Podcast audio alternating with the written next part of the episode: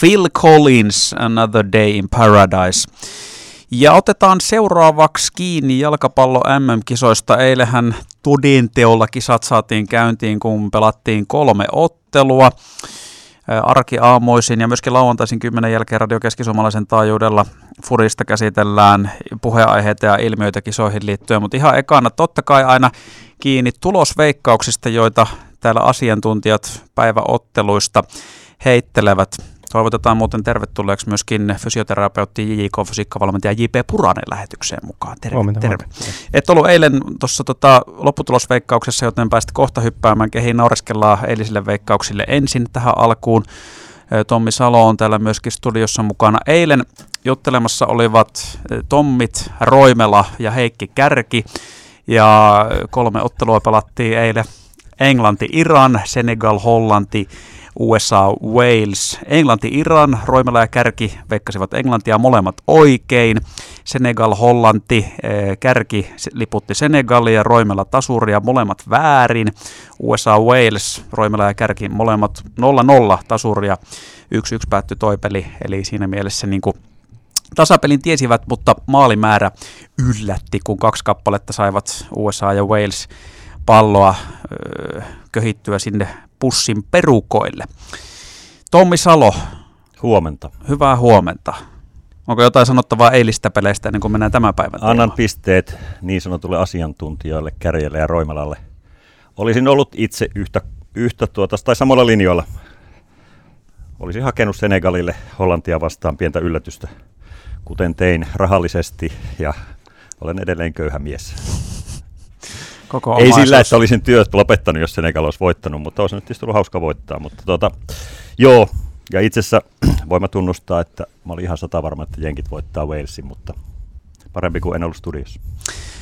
Senegalista muuten täytyy sanoa, että siinä mielessähän tosiaan Kärki ja Roimela hyvin olivat asialla, että käytännössähän kyllä toi ottelu, jos miettii kumpi joukkue oli parempi pelillisesti, niin varmaan olisi voinut sanoa, että Senegal olisi saattanut sen voittaa tai sitten vähintään tasuri, mutta Hollannille meni, koska maalit ratkaisee. Mutta hei, otetaan ihan loppuun kiinni veikkaukset tämän päivän peleistä, mutta tänään meidän on tarkoitus puhua tästä pelaajien fyysisestä rasituksesta. Ja tästä tietää tosiaan fysioterapeutti JK, fysiikkavalmentaja J.P. Puranen. Ihan ekana, nyt kisat pelataan erikoiseen aikaan, marras-joulukuun taitteessa, eli keskellä kautta. Minkälainen ajankohta se on rasituksen vinkkelistä? No ajatuksena niin tietysti, kun se laitetaan tuohon niin kuin kauden keskelle, niin pelaajat ei ole ehkä siinä vaiheessa vielä niin kuormittuneita, kun siinä niin kuin ihan, jos pelataan kauden lopuksi. Eli periaatteessa siinä on niin kuin hyvä pre-season alla ja saatu pelattua pelejä alle, niin toisaalta voisi ajatella, että aika vielä kohtuu tuoreella jalalla olla ainakin liikkeellä. Minkälainen on pelaajien sitten kevät? Itse asiassa näkyykö tämä enemmän niin päin, että siis keväällä, kun isot sarjat, ratkotaan isoja sarjoja ja viimeisiä kierroksia, ollaanko sitten tapissa? No sit voi olla, että siellä alkaa jo näkymään sitä kisaväsymystä siinä vaiheessa, ja sitten tietysti niin kun osallahan tulee jo niin kun, eli Valioliigassa vastaan, että siellä alkaa sitten pelit taas pyörimään kovalla tahilla heti näiden kisojen jälkeen, niin siinä voi olla aluksi vähän kangertelua. Englanti on perinteissään perinteinen. Kisat päättyy siis 18. joulukuuta. Ja Boxing Day, englantilaisen futiksen suurin päivä, Tapanin päivä, 26. päivä jatkuu sarjat. Niin ei siellä niin kuin pelaajille anneta yhtä armoa. Ei. Oho, siinä yli viikkoa aikaa. Niin ja kaikki ei pelaa finaalissa. Sieltä tullaan kotiin jo aikaisemmin. Niin, ja siis, mutta onhan vaikka, siis muistelen, että esimerkiksi lätkässä olympiakisoissa silloin, kun NHL-pelaajat on ollut mukana, niin siis siinä on ollut muutama päivä väliä silloin jonnekin vuosina, kun he on ollut. Että Henkka, se on jääkiekko. Niin, että tämä on aivan eri asia. Tämä on aivan eri asia. No niin, ei sotketa näitä. Miten JP toi lämpö? Nyt kun pelataan Qatarissa talvella. Joo. No mä sitä asiaa alkoin miettimään tuossa, että kaikki puhuu aika paljon siitä, että lämpötila on korkea. Mutta sitten mä menin katsomaan edellisen kisojen lämpötiloja, jotka pelattiin kesällä, pelattiin Venäjällä. Niin aika lailla samoissa lämpötiloissa siellä pelattiin. Ilman kosteus on tosi aika korkea, varsinkin noissa ihan myöhäisimmissä peleissä tuolla Qatarissa. Mutta yhtä lailla sieltä Venäjältäkin, kun etin tuossa tietoa, niin luki, että oli korkeita ilman kosteuksia. Eli En tiedä, onko siinä nyt loppujen lopuksi eroa. Toki silloin, jos olisi pelattu kisat kesällä, niin silloin olisi ollut 40 astetta lämmintä. Ja tätäkin on niin kuin tutkittu, että jos olisi jouduttu pelaamaan siellä versus nyt niin kuin. Joo, tämä on itse asiassa yksi asia, mitä mä tässä mietin. Tehdään ajatusleikki. Kisat olisi ollut Qatarissa kesällä, 40 astetta lämmintä. Ei olisi ollut ilmastoituja stadioneja. Ei nyt ota mitään sotavertauksia tähän, ne on vähän makaperejä, mutta siis millaisissa olosuhteissa olisi pelattu? Mitä se olisi tarkoittanut pelaajille? No se olisi ollut kyllä, niin kuin, olisi ehkä nähty jalkapalloa, joka ei ole huippujalkapalloa. Todennäköisesti suorituskyky laskee aika voimakkaasti, kun pelataan tuolla lämpimässä ilma-alassa sitten. Eli kokonaismatka, minkä pelaajat juoksee, niin se vähenee. Korkean intensiteetin juoksut vähenee. Näitä on niin kuin tutkittu yli 40 asteen lämpötilassa. Ja sitten niin kuin, tämmöiset sprintit, eli kaikista nopeimmat juoksut, ne ei välttämättä niin kuin matkallisesti vähene tuolla, mutta nämä ihan korkean intensiteetin ja kokonaismatkan juoksut vähenee. Miten katsoin eilisistä matsista tilastoja noin lyhykäisyydessään? Siellä on siis yli 13 kilometriä pelaajilla liikkumista, sprinttejä yli 80. Onko nämä normaaleja lukemia normaaliin futismatsiin? No kyllä ne niin kuin silleen tuolle äkkiseltään niin kuulostaa ihan siihen linjaan, mitä ne nykyfutiksessa menee. Hei, otetaan tähän väliin hetki happea ja jatketaan kohta. Tommi Salo sekä fysioterapeutti, JJK-fysiikkavalmentaja J.P. Puranen jalkapallokeskusteluissa tänään. Tuossa J.P. äsken viittasit siihen tähän ajankohtaan, kun kisat poikkeuksellisesti nyt marras-joulukuussa ja annoit ymmärtää, että tämä on pelaajien rasituksen kannalta siinä mielessä helpompi ajankohta kuin kauden jälkeen, että se on luonnollista, siinä on vähemmän matseja pelattuna, eli ei ole tullut niin paljon kuormitusta ja rasitusta. Sitten tästä Qatarin keliolosuhteista, lämmöstä, siitä on paljon puhuttu, ja tämä oli ehkä mulle kanssa vähän yllätys, mä tuossa TV-kuvia, kun mä oon katsonut jotenkin, kiinnittänyt erityisesti huomiota, että nuo jätkät on aivan hiessä tuolla kentällä, että ne ei ole ikinä noin hiessä, mutta siis tosiasiassa vissiin ei ole myöskään tavallaan sen rasituksen puolesta nyt, kun vuoden aikakin on Qatarissa tämä ja stadioneilla viilennys YM, niin tavallaan ei ole mitenkään ääriolosuhteet lopulta edes pelaajille verrattuna välttämättä heidän normaaliinkaan. Niin, periaatteessa jos ajatellaan, että missä taas niin kun valioliigaa pelataan, niin tällä hetkellä siellä ei ole niin lämmin. La Ligassa voi olla välillä ja onkin niin kuin näin lämpimät kelit, mutta ehkä se, missä se näkyy, että siellä on porukka niin kuin hiestä yltäpäältä, niin varmaan se ilman kosteus tekee sen sitten pitkälti.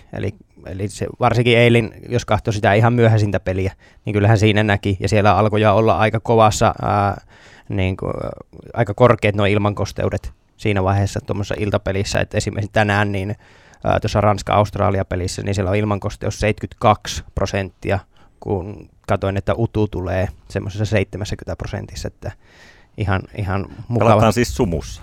Kyllä. Siis pelaajat vai keli.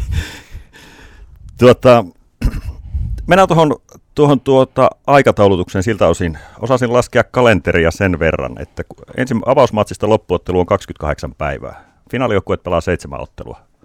Onko tämä pelirytmi millään lailla ihmeellinen? No sehän on niin kuin kaikki sanoo, tiivis ottelutahti aina kun turnauksesta puhe, mutta loppujen lopuksi niin kuin huippupelaajat on tottunut tuohon rytmiin, eli heille on hyvin tyypillistä, niin kuin nyt pelataan alkulohkot, siinä on 3 välipäivää, 3 käytännössä niin kuin NS-lepopäivää välissä, että sitten jos ajatellaan, niin yhtä lailla tämä sama tilanne tulee tuolla kansallisissa sarjoissa, ja sitten jos pelaat mestareiden liigaa, niin siellä on se 3-4 välipäivää, ja sitten taas niin kuin Barcelonalla esimerkiksi tuosta katoin, niin heillä on 14 kertaa kaudessa se tilanne, että heillä on 3 välipäivää pelien välissä ja 25 kertaa heillä on 2 välipäivää pelien. Eli se on aika niin kuin tahti on itse asiassa tiiviimpi kuin kisoissa itse. Kyllä. Hei, otan vielä kiinni yhteen, kun puhutaan, sori Henkka. No, ota. Kun puhutaan, että pienet asiat ratkaisee sit lopulta isoja asioita. Sano JP, onko mitään merkitystä? Englanti, jos menee finaaliin, niin pelaa 7 peliä 27 päivää. Brasilia, jos menee finaaliin, pelaa 7 peliä 24 päivää. 3 päivää myöhemmin aloittaa Brasilia kisat. Onko sillä 3 päivällä niin 7 pelissä, tuommoisessa kuukauden setissä, niin onko sillä mitään merkitystä?